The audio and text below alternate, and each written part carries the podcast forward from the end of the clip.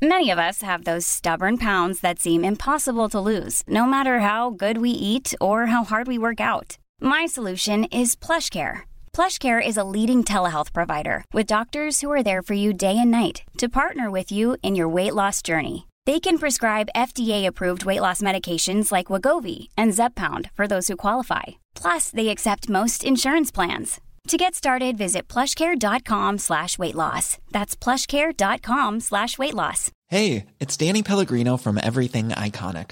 Ready to upgrade your style game without blowing your budget? Check out Quince. They've got all the good stuff shirts and polos, activewear, and fine leather goods, all at 50 to 80% less than other high end brands.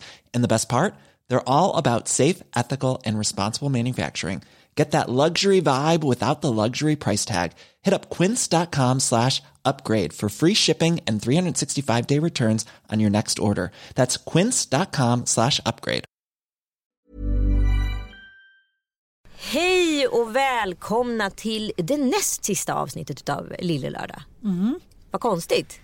Ja, men, men vi kan ju säga lite att vi, eh, vi går ju bara ner i dvala. Vi är lite som eh, små björnar. Precis. Man vet inte hur länge vi kan sova. Nej. vi Kanske kan- vaknar till och vill ha lite honung jättefort eller också så... You never Ja, know. Nej. Eh, nu är det så, vi har ju en nyhet till er lyssnare. Det är ju att vi har nu en, ett första avsnitt utav vår nya podd Partners in Crime. Eh, och det hittar ni såklart på Podme i podme appen Det är bara att ladda ner den. Eh, om man går in och signar upp sig och det kostar 29 kronor i månaden på podme.com. Om man gör det direkt i appen så kostar det 39. Eh, och så det är absolut bäst att liksom teckna direkt på webben kan man väl säga. Och när ni har signat så är första månaden gratis. Och så här är det. Jag och Anita kommer släppa två avsnitt av Partners in Crime varje månad. Och sen så kan man ju lyssna. Och sen bestämma sig om man vill prenumerera vidare eller inte. Och det vill man ju. Eh, för att vi kommer verkligen gå all in på crime och eh, vi tar medialt upp uppmärksammade fall och så såklart spektakulära fall. Och vårt första avsnitt ligger uppe nu och avhandlar Anna Nicole Smith. Det är verkligen ett fascinerande fall. Både utifrån det personliga dramat och som ett rättsfall. Mm. Och mediaperspektivet är ju superspännande hur man liksom bevittnar tågolyckan så att säga. Precis och det som är intressant med henne också är att hur hon på ett sätt gick från älskad och ikoniserad till liksom, ja, hatad och ironiserad kan man väl säga. Och nu sitter vi här med Nils Bergman. Hej Nils! Hej hej. Ja, och ni som inte känner till Nils, det är liksom Mr Rättegångspodden, kan man, så kan man väl säga. Mm, Kanske. Och om du har någon typ av specialkunskap i något så är det ju liksom att sätta dig in i- i just den här rättegångssituationen. Och du har ju gjort ett unikt reportage som sänds på SVT om Arboga kvinnan så vi var ju bara liksom tvungna att ta in dig hit. Ja, Ja. precis. Roligt. Sex avsnitt Yes. med all fakta man kan önska sig och den ska du dela med om behind the scenes idag. Ja, men lite så. Absolut. Precis, så att eh, vi börjar lite här i Lille Lördag och sen så vill man höra klart resten så får man helt enkelt bara ladda ner podd med appen får man hela avsnittet där. Nils, kan inte du berätta eh, utifrån ditt perspektiv, så här, vem är Johanna Möller? Ja, hon är ju en till synes normal kvinna, sexbarnsmamma. Eh, har levt, vuxit upp under välordnade förhållanden, inte dömd för brott tidigare. Men så i 40-årsåldern ungefär så händer någonting som gör att allting går väldigt snett. Och hon blir misstänkt för att ha försökt mörda båda sina föräldrar. Pappan dör, mamman överlever. Och i samband med det så uppdagas det då att hennes man, hennes eh, tidigare man, har eh, avlidit ett år tidigare på samma plats. samma Är hon liksom en kvinnlig Helge Fossmo? Ja, det kan man nog säga för det, det har hon benämnt som Mm. vid flera tillfällen. Eh, manipulativ är ju det som förknippar dem båda. Får andra att göra saker för deras vinning. Ja för nu har det ju varit liksom ganska mycket skriverier om eh, henne i press igen för att hon har Exakt. försökt ma- manipulera sina medfångar eh, till att faktiskt mörda mamman på utsidan. När de kommer ut. Vi kommer ju prata mycket mer om det här i eh, Podmi-podden så nu tycker jag att ni alla ska gå in och eh, ladda ner appen för Nils sitter ju på riktigt mycket behind the scenes efter han har intervjuat henne, eller hur? Mm. Precis, och du berättade om några små detaljer som gjorde faktiskt dig också lite obehagligt till mots. Ja, Och avsnittet kommer upp nu på fredag den 21 december. Så skynda er och ladda ner så får ni lite härlig eh, podd när ni åker hem på tåget till eh, orten där ni är uppvuxna till julefirandet.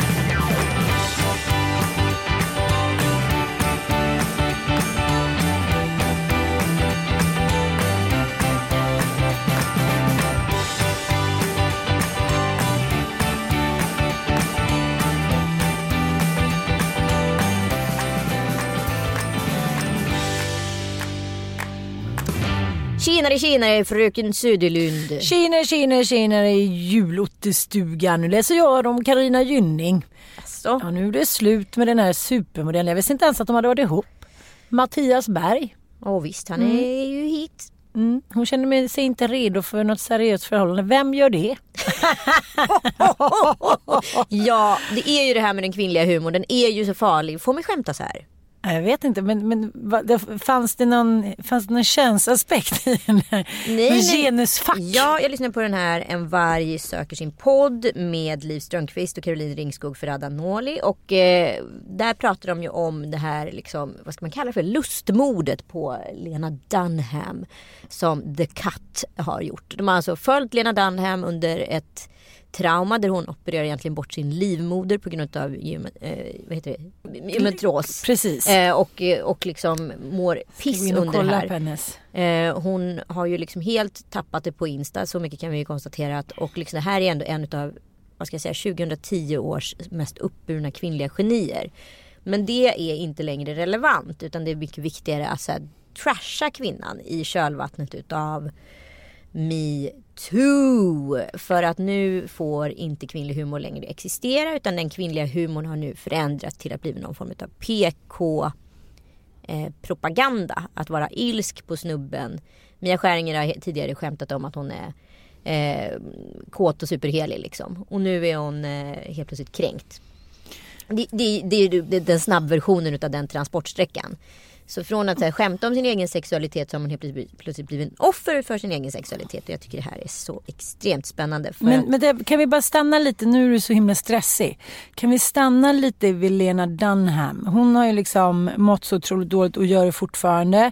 Men vad, vad säger hon själv om hela den här intervjun och eh, ja, smutskastningen som du säger att det är? Nej men hon är helt förkrossad. Alltså hon är helt förkrossad över, det har ju blivit liksom, det var ju ett lustmord från början till slut. Hon fann ju liksom någon form av, ja förtroende för den här journalisten och kände att de hade liksom, ja, alltså någonting på gång. Den här journalisten följde ju henne i, under flera veckors tid.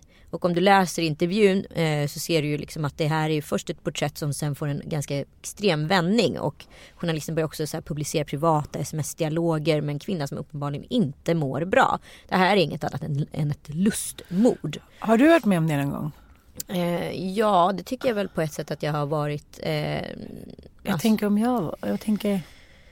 Ja men jag tycker att det var liksom lite utav ett det, nu talar, jag ut mitt personliga perspektiv här. Sen förstår jag den andra sidan också såklart. Eh, nej men jag tyckte det var ganska hemskt när Engla Höglunds mamma hängde enbart ut mig i Aftonbladet. Efter att vi hade pratat om, eh, om eh, det mordet i Lilla Nej, Crime. det hade vi inte ens gjort. Det var ju det som var grejen. Vi hade pratat om andra mord. Men hon valde att då föra en personlig vendetta mot mig. Och eh, det var någon som sa det direkt till mig. Det här, det är ju, det här är ju liksom vardagsrasismens epicenter. Alltså på något sätt. Eh, och jag kunde ju inte då utifrån det perspektivet försvara mig. För att jag hade ju ändå begått ett större brott enligt normen mot att jag hade pratat med brottsoffer och intervjuat dem. Men vi ringde, ju, eh, vi ringde ju henne och du tog en fika med henne. Ja och sen blev ju allt så kallat bra på pappret. Men det var ju fortfarande de nämnde inte ditt namn i sammanhanget. Alltså det var bara riktat mot mig och de hade inte tagit hela podd, crime pods perspektivet. Och, det är en ganska hemsk situation. Eh, Jag helt plötsligt bar fanan för alla crime-poddar enskilt med mitt utseende. För hela Sverige. Jag så- såg att så här, mitt ansikte på bild på breaking news. Liksom. Du var inte ens nämnd i sammanhanget och la, jag står liksom till svars för alla crimepoddar i Sverige. Och vi är de enda typ crimepodden som intervjuar vad heter brottsoffer tillsammans med typ P3 Dokumentär. Men det här har vi pratat om och analyserat lite och tolkar då som en liten så här omedveten, undermedveten vardagsrasism. Ja, alltså det här är ju inte liksom, det är inte min tolkning utan det var faktiskt en Nej. person som sa det till mig. Ja, för ja. jag var liksom bara så otroligt sårad över att hon bara använde mig för att vi är två om det här. Liksom. Eh, men du kommer aldrig ens på tal. Så det här har vi märkt flera gånger när det kommer till podden. Att det är oftast även jag som blir anklagad många gånger för saker som du säger. och det är liksom bara så det funkar med vardagsrasism. Och det är ju så här, den är ju väldigt svår för mig att så här argumentera mot eller för. För att man blir vill ju inte heller bli föroffrad i den. Man vill inte dra rasistkortet som det Nej, heter. nej, jag fattar. Jag fattar. Men, men här blev det så jävla påtagligt på något sätt. Mm, Men samtidigt så sit, var situationen så svår så att den hade ju inte gått och dragit rasistkortet i. Nej, absolut inte just då i alla fall. Men, men, men, eh, för det var ingenting du kunde säga till Englas mamma då. Nej. Det var inte läge. Nej. Nej, men, men det här med Lena Dunham, är det en manlig journalist som intervjuat henne? Nej, det är en kvinnlig. Det är en kvinnlig? Mm.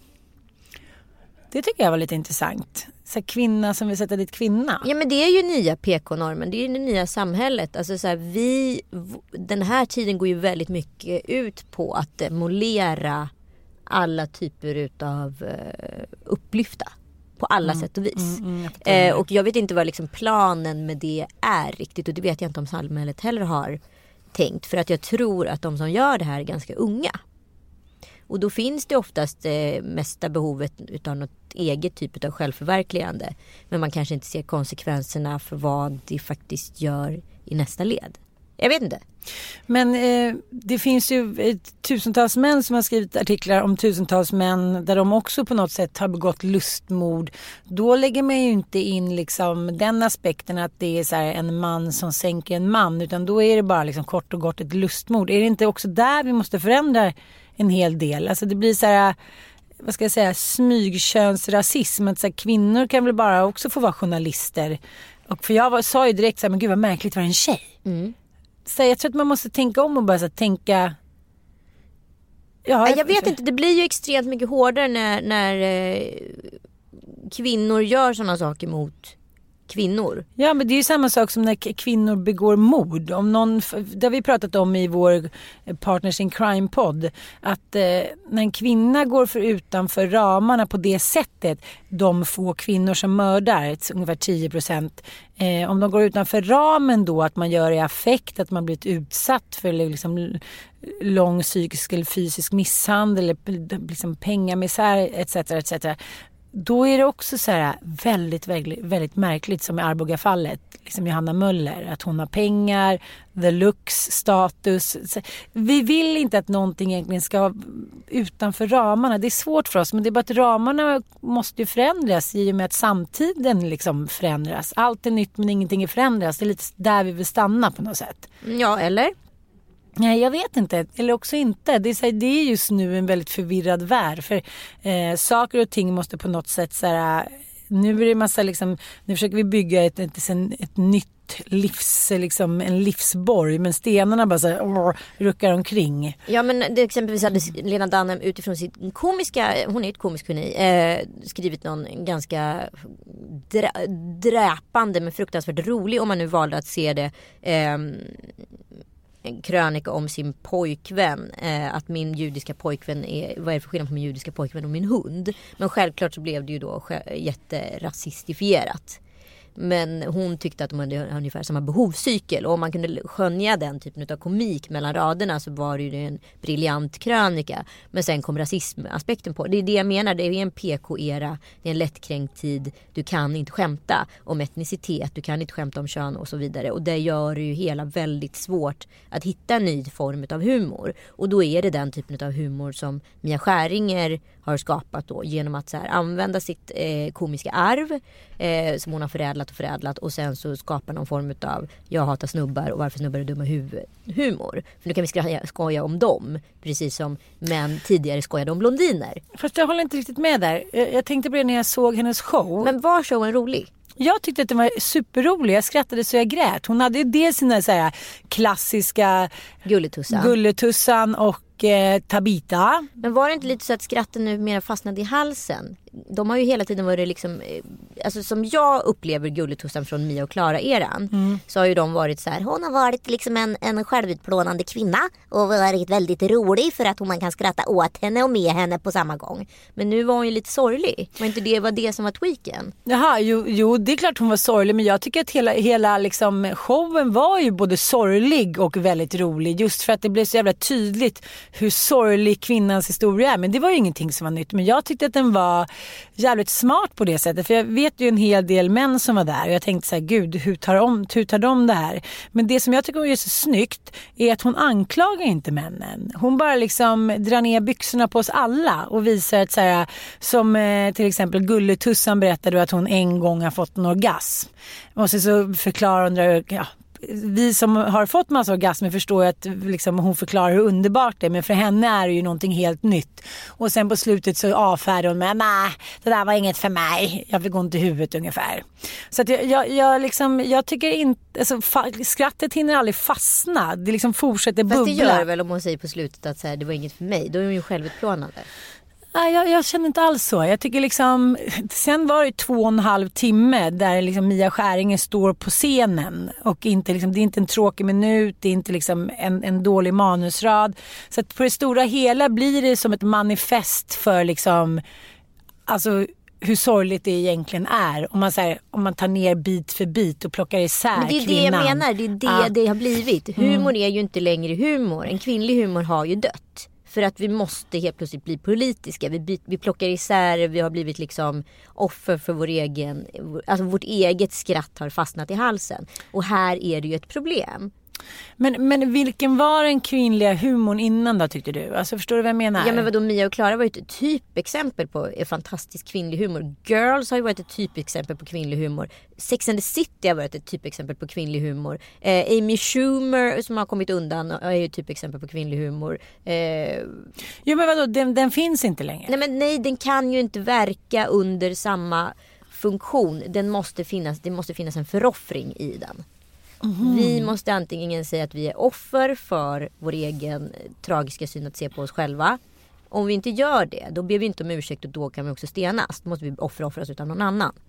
Men vi pratade om, om det här om eh, hur, eh, hur humorn har liksom uppdaterats sen metoo. Ja, men har den uppdaterats? Den, har inte, den är ju icke-existerande. Nej men alltså det, jag menar att det finns som vi pratade om eh, er, din serie Mammor att det är vissa sketcher där som idag skulle så här, det skulle ha blivit ramaskri. Gud ja. Och det är alltså hur länge sedan? Är det två år Ja, sedan? det är två år sedan. Ja.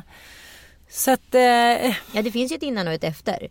Men, jag får, jag, jag, men och i och med att jag så här har satt på mig de här metoo-glasögonen så, så här, har ju allting tvättats i dem. Så då måste jag ju skratta enligt, enligt nya premisser.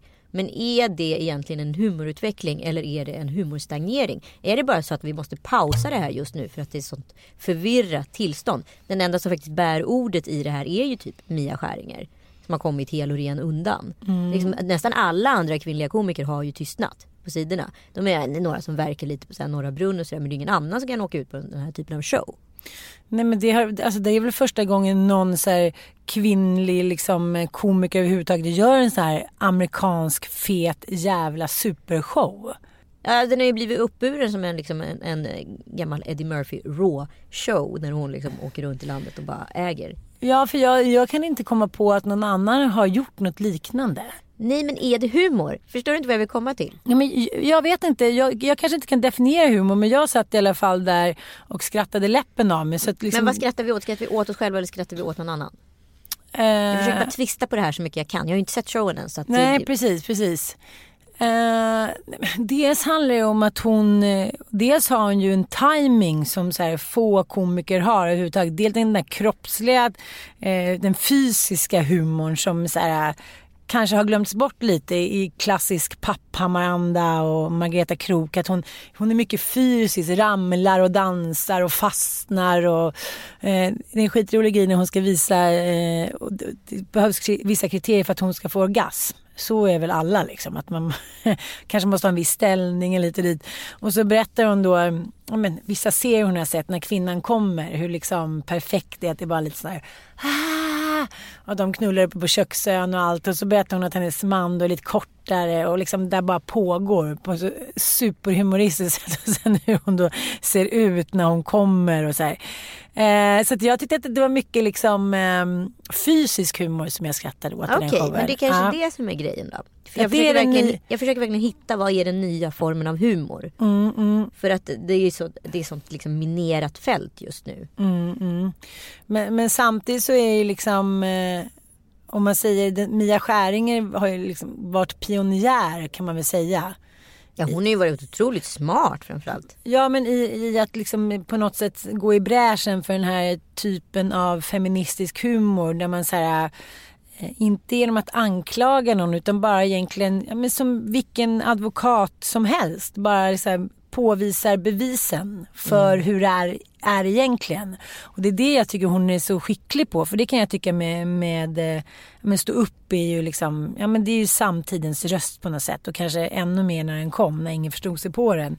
Men allt från Schyffert till liksom ja, till Gustafsson, till så här, vem som helst så är det så här, det är små korta tider som kanske en viss humor funkar. Förstår du vad jag menar? Ja både och. För att så här, om jag kollar tillbaka, jag kollade om på både så här, Ricky Gervais, Louis CK, eh, kollade på gamla Amy Schumer. Tittade till och med på eh, Delirious utav Eddie Murphy som är liksom, ja den är ju för fan eh, tidigt 80-tal. Sen eh, funkar ju inte bögskämten såklart för han är ju super homofobisk liksom. Eh, men det var ju mycket annat som funkade som ändå är så extremt roligt fortfarande. Ja. Ehm, och till och med Joel som inte hade sett den innan och inte ens var född när den kom. Han tyckte också att det, fanns, det fanns väldigt mycket roligt. Och då betyder, finns det ju också ett universalt humorspråk. Men det är det universella humorspråket som har förlorats. Men, men samtidigt så säger ju, säger ju det liksom humor väldigt mycket om sin samtid. Om du till exempel tar så här, ja men vad heter de, Christer, Stefan och Christer. Men det kan du fan inte dra in som humorkort. Det är ju buskis. Jo men jag vet, men, men det säger ändå väldigt mycket om samtiden. Rädslan för kvinnan, det ska slås i dörrar, kvinnan måste vara Men vadå, en stark. fars har väl alltid funnits? Det har ju funnits en Nils Poppes tid. Och det där som går på vallarna är väl inte liksom... Det kan... Åh gud, ja nu vet jag inte. Nej, men du måste ändå säga att humor säger någonting åt sin samtid. Det har ju vi med i vår show. När vi kollar på Lasse Åberg, Sven. Melander, ja, ba- ballongdansen. Och så här, eh, det här är ju tidigt 80-tal och det här Ja, du och jag fascineras ju liksom varje gång när vi spelar upp den här showen hur eh, kvinnorna i vår show skrattar lika mycket. Ja. Ja, och vi, så här, vi, vi trodde ju från början att vi skulle visa en daterad humor. Titta, lite halvplufsiga män som har en ballong och håller på att visa snoppen. Alltså, och så blir det aldrig riktigt så. och du och jag står och tittar så här. Sen börjar man ju skratta för att alla andra skrattar. Ja, och sen ja. förstår man inte varför de så här, skrattar sig av stolen. Nej men alltså skrattet är väl kanske också helt plötsligt kopplat till den lilla salongen. Förstår du? Det kanske är där den får finnas. Ja, jag fattar. För Där den- vågar man. Där vågar man för då blir det ett slutet sällskap som inte sker i det Mm. liksom, offentliga rummet och där behöver du inte ta för att det som sker, ah, det är nyckeln. Det som sker i det offentliga rummet måste vara ett ställningstagande idag. Mm, Det som sker i den lilla salongen det blir lite som som vi sitter på en tjejmiddag. Om du till exempel tar en sån kille som Björn Gustafsson. Han tycker jag är sprungen ur Peter Wahlbeck. Som bara säger, det låter som att de bara typ har liksom tagit en mushroom och sen bara vispar på. Och ändå blir det väldigt, väldigt roligt när de får ihop det på slutet. Men det liksom, finns ingen, man kan inte riktigt här, sätta en stämpel på deras humor. Fast det går egentligen inte att jämföra män och kvinnor. Det är det som är så sjukt. Men, men ja, Babben Larsson håller på att bli buskis. Förstår du? Hon var ju en av våra vassaste komiker. Hon håller på att bli buskis i metoos kölvatten. ja, Ann Westin också. De har ju en annan sorts humor. Liksom. Ja, de hade ju en, liksom en stor roll inom svensk kvinnlig humor tidigare. Och det här är alltså på ett år. Och jag är så förvirrad av den här tiden. Jag kan liksom inte säga om den är bra eller dålig. Och jag tänkte verkligen mycket på, jag läste en massa krönikor nu när det var årsdagen och, av det här. Och eh, det var så många män som väntar på den här upprättelsen. De kommer inte få den. Nej, nej, men har kvinnorna fått det menar du? Nej, jo på ett sätt genom metoo. Men, men, männen ska inte gå och vänta på förlåt mig. För det kommer inte komma från kvinnorna. Och då, är, då kommer de bli väldigt, väldigt besvikna. Men vilka män tror du väntar på en ursäkt då? Ja, vissa som har blivit galjonsfigurer kanske för den här, eh, de här dreven som inte har blivit dömda. Men, men... eh, Gud, de kommer ju inte få en ursäkt om de så blir tusen år. Nej, nej, nej. Nej, för jag tänker om det skulle komma någon liknande metoo om till exempel tio år. Mot kvinnor. Precis, då kanske det skulle bli en annan sorts ursäkt. För då har redan liksom, vi har redan genomgått det en gång så då är det inte samma, det skaver inte på samma sätt och det är inte samma prestige att kanske erkänna att man har gjort fel eller att man måste omvärdera det hit och dit. Men så som det är nu kommer det aldrig, aldrig, aldrig att ske. Nej men kvinnan har ju alltid blivit kölhalad. Hon håller på liksom Lena Nyman när hon dyker upp full på, på eh, Här är ditt liv liksom. Den, den skiten hon fick så här skopa i sig från pressen efteråt. Att, man ens, att hon ens klarade av att så här stå på scen efter det. Men Gudrun Schyman, Ja. ja. Ja men det, kvinnor klarar det men då får de välja en annan väg. Och det är det kanske inte männen har insett. Hur då menar du? Nej men alltså, låt säga Virtanen då. Han Ja. vill ju fortfarande slå sig fram och få sin upprättelse som journalist. Ja. Det han inte förstår det är ju att så här, han kanske måste ligga lågt i 5-6 år innan han kommer få kunna börja som journalist igen. Eller så får han hitta en annan väg i livet. Till exempel Nej men inte vet jag men alltså så här, yogainstruktör. Ja men vadå så när Gudrun var med om sin superskandal. Ja. Eh, då vad heter det. Då fick ju hon liksom ligga lågt i kanske 5-6 år innan hon kunde börja med liksom politiken igen nästan på gräsrotsnivå. Starta nytt parti och få lite uppmärksamhet i media. Men har varit extremt varsam och försiktig efter det. Jag förstår, men, men det här är ändå helt två olika liksom eh, Men Lena Nyman var skådis och hon fick ta det lite lugnt. Fick gå tillbaka till teaterscenen. Inte Fast- så mycket tv och sen Fast, tillbaka. fast jag tror att den stora skillnaden är att eh, båda de här kvinnorna har någonting att luta sig tillbaka mot. En sjukdom som heter alkoholism. Mm. Eh, så att det är så här, okej, eh, de, har hållit, lite- de här kvinnorna har hållit låg profil. Nu är de tillbaka, nu är de nyktra, eh, nu mår de bättre. Nu ger vi dem en ny chans. Men hur, hur menar du att eh, Virtanen då ska kunna rentvås Men då skulle själv? han säga att han är sex, har varit sexmissbrukare. Alltså det är också Mm. ett missbruk. Om vi nu skulle se det. Alltså så skulle ju han, om han var smart nu skulle han ju rent två sig på det sättet. Och då kunna få en upprättelse därigenom. Men i och med att han själv inte har sagt det. Han har bara sagt att han var en tölp. Så kommer han inte få en förlåtelse. Du menar att han skulle så här, sätta sig ner och så här, be om syndernas förlåtelse och verkligen be alla om ursäkt? Mm. Tror du att han skulle få den då? Nej men det skulle vara lättare för honom att komma tillbaka. Varför är det så svårt för män att säga förlåt? Jag vet inte. Men det ser jag på min eh, son och dotter. Hur eh, långt, mycket längre in ett förlåt sitter hos den lille fan. än den store fan. Är det så? Ja, eller han säger eh, förlåt. Och så ser jag att han inte riktigt menar det utan sen Ja. nu går jag på nästa dumhet. Mm. Under tiden hon, när hon säger det, det, det, tar tid men när hon säger det så är det väldigt uppriktigt. Mm. Men, men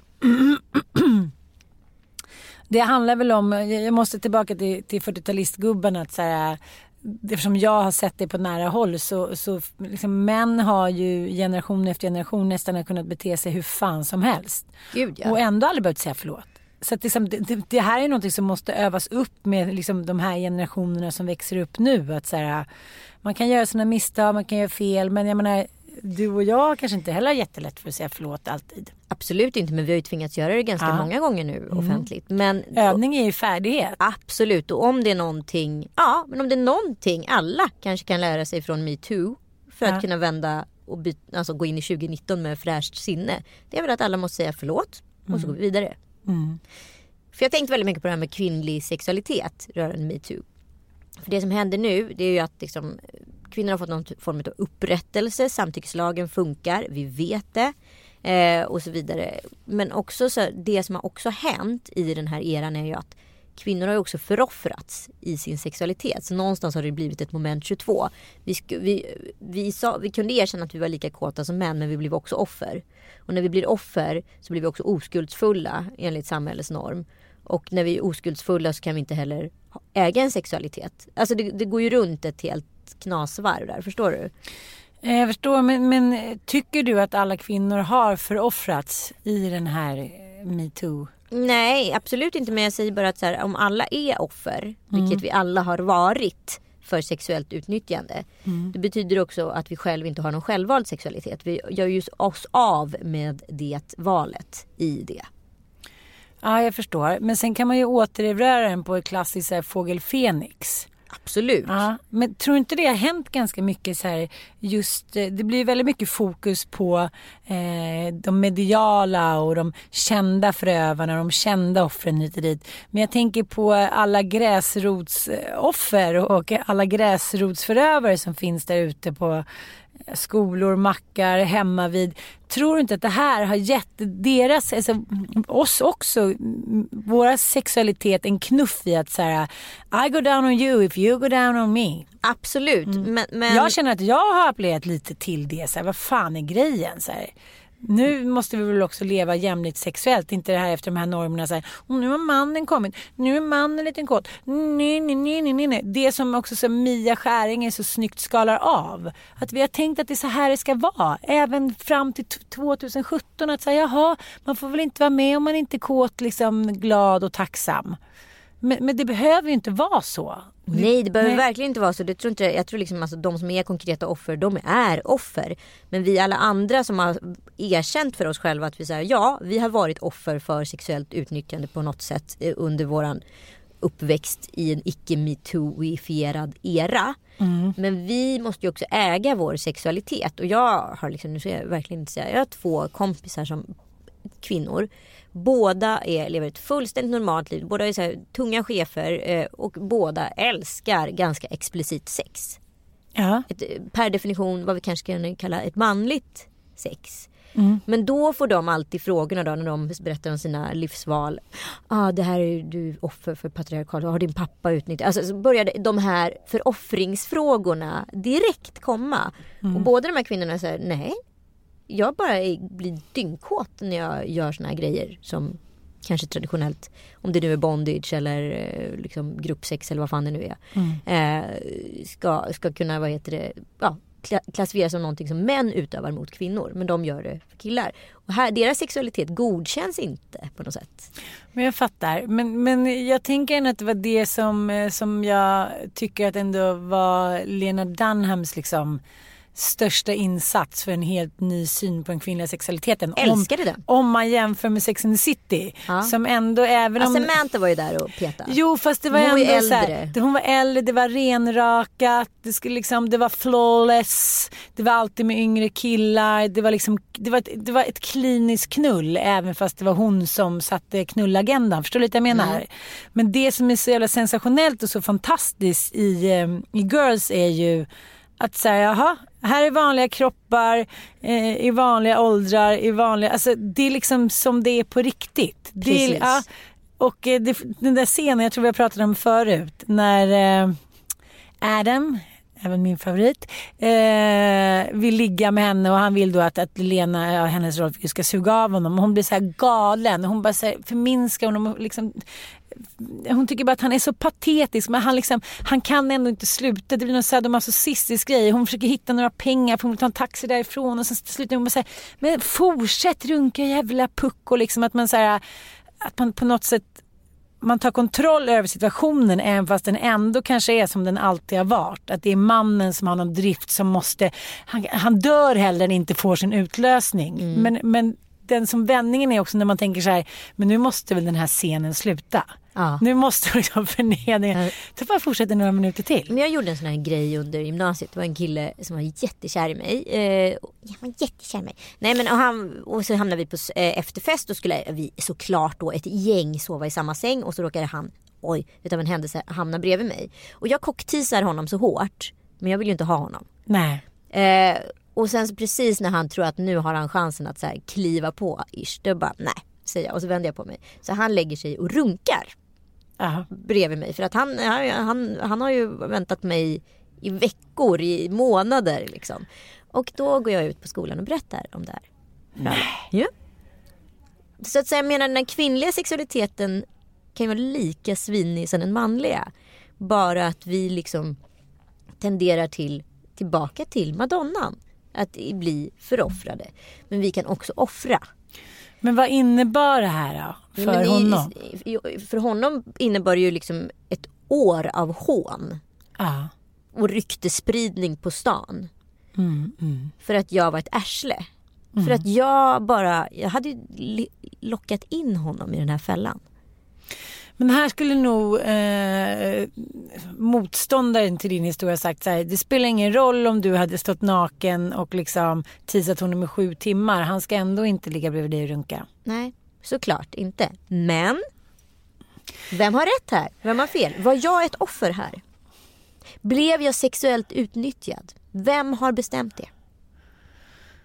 Nej men vadå, du tog ju liksom kontrollen över, det är lite som den scenen Mm, exakt. i Girls. Att såhär, ah, ja ditt fuck up typ, fortsätt med den och jag tänker inte såhär du kommer inte komma åt mig, var det det du ville signalera? Fortsätt med det där. Jag, så här, jag kan ta kontrollen, jag kan ha den rollen du har. Jag kan tisa, eller jag vet inte, du, du gjorde det för att du kunde kanske. För att jag kunde. Ja, det behöver inte vara kanske någon Men jag kunde ju också, så. också vunnit på att vara offer där. Så Mm. jag satt ju med båda trumfarna. Egentligen, Mm. om vi ska se det. Sen är det också någonting som jag tycker att det har talats oskäligt lite om under hela den här metoo-debatten. Det är just så många män som har varit arslen på grund av att de har varit eh, påverkade av någonting. Alkohol eller droger eller liknande. Att så här, ska vi ta tag lite också i den aspekten att så här, män super som svin och sen tydligen blir kåta då? då? Ja, det, alltså vadå, de flesta grejer som har varit arbetsplatsrelaterade det har ju skett på julfester etc. Så att liksom Mm. alkohol, droger, vad det nu är, har ju funnits i en stor del Mm. av bilden. Men den, eh, jag vet inte vad hände med den frågan. Nej. Flög lite liksom. Mm, och det är så här, jag vill bara gå tillbaka till som vi pratade om förut, till motboken. Under, den, under de åren som eh, svenska män då inte hade tillgång till särskilt mycket eh, sprit, ja, då gick våldtäkter och misshandel i hemmet och ja, allting som hade liksom, eh, vad ska man säga, relaterat till hur man behandlar kvinnor på ett, eh, på ett sånt, ja, på detta sätt. Eh, bara phew, sjönk drastiskt som stenar. Och sen så släppte man lös då spriten igen och då misshandlade man sina kvinnor, sina barn, man våldtog, brottsmål, bla bla bla. Så vi kanske skulle eh, ta tag lite i bakomliggande orsaker också ibland. Det tycker jag. Jag tycker att 2019 får vara liksom eh, det året då vi så här ifrågasätter alkoholen. Det är väl bra? Jag håller med dig. Eller rus, rus överhuvudtaget. Jag tror att man så. kommer till eh, styrning med väldigt mycket av de här eh, problemen Mm. kopplade till många av de här frågorna om vi tar tag i ruset. Ha, Skål och god jul. Ja, skål och god jul. Apropå rus, vad ska du göra i jul? Vi, vi ska inte åka någonstans. Eller vi ska åka till Mattias föräldrar. Så det känns lite konstigt att man inte så här, den 21 december samlar alla pöjkar ner till någon eh, affär och ska köpa badbrallor eller skidor, handskar och sen ska man stressa upp till någon fjällort eller stressa på ett flygplan. Så att vi ska vara borta två dagar hos Mattias föräldrar. Jag har inte storkillarna och sen ska vi bara vara hemma. Gud vad härligt. Men då kanske vi hänger lite med varandra där på fredag Mm. Hemskt innan gärna. jul. För Ja. jag åker till Gävle på söndagen och sen är jag borta till 27 och sen är jag hemma och jobbar. Ja men jag med. Underbart. Nej, men jag känner så här, det här är också det året så här, jobbet ska komma i första hand. Inte liksom relationer som trasslar, inte ungar som trasslar, inte boende som trasslar. Nu ska det vara total fokus rätt fram. Ja. Det känns jävligt bra. Det är mitt nyårslöfte. Bra, det är mitt med. Full, full kareta in i 2019 Ja. och jag är så jävla pepp. Ja, jag med. Mm, vi ses snart. Puss och kram. Vi så, vi har ju en nyhet till er lyssnare. Det är ju att vi har nu en, ett första avsnitt utav vår nya podd Partners in Crime. Eh, och det hittar ni såklart på Podme i podmi appen Det är bara att ladda ner den. Eh, och man går in och signar upp sig och det kostar 29 kronor i månaden på podmi.com. Om man gör det direkt i appen så kostar det 39. Eh, och så det är absolut bäst att liksom teckna direkt på webben kan man väl säga. Och när ni har signat så är första månaden gratis. Och så här är det. Jag och Anita kommer släppa två avsnitt av Partners in Crime varje månad. Och sen så kan man ju lyssna. Och sen bestämma sig om man vill prenumerera vidare eller inte. Och det vill man ju. Eh, för att vi kommer verkligen gå all in på crime och eh, vi tar medialt upp uppmärksammade fall och så såklart spektakulära fall. Och vårt första avsnitt ligger uppe nu och avhandlar Anna Nicole Smith. Det är verkligen ett fascinerande fall, både utifrån det personliga dramat och som ett rättsfall. Mm. Medieperspektivet är ju superspännande hur man liksom bevittnar tågolyckan så att säga. Precis, och det som är intressant med henne också är att hur hon på ett sätt gick från älskad och ikoniserad till liksom, ja, hatad och ironiserad kan man säga. Mm. Och nu sitter vi här med Nils Bergman. Hej Nils! Hej hej. Ja, och ni som inte känner till Nils, det är liksom Mr Rättegångspodden. Kan man, så kan man väl säga. Mm, Kanske.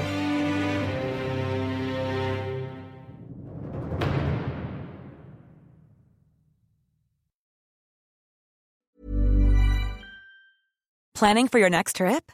Elevate your travel style with Quince. Quince has all the jet setting essentials you'll want for your next getaway, like European linen, premium luggage options, buttery soft Italian leather bags, and so much more.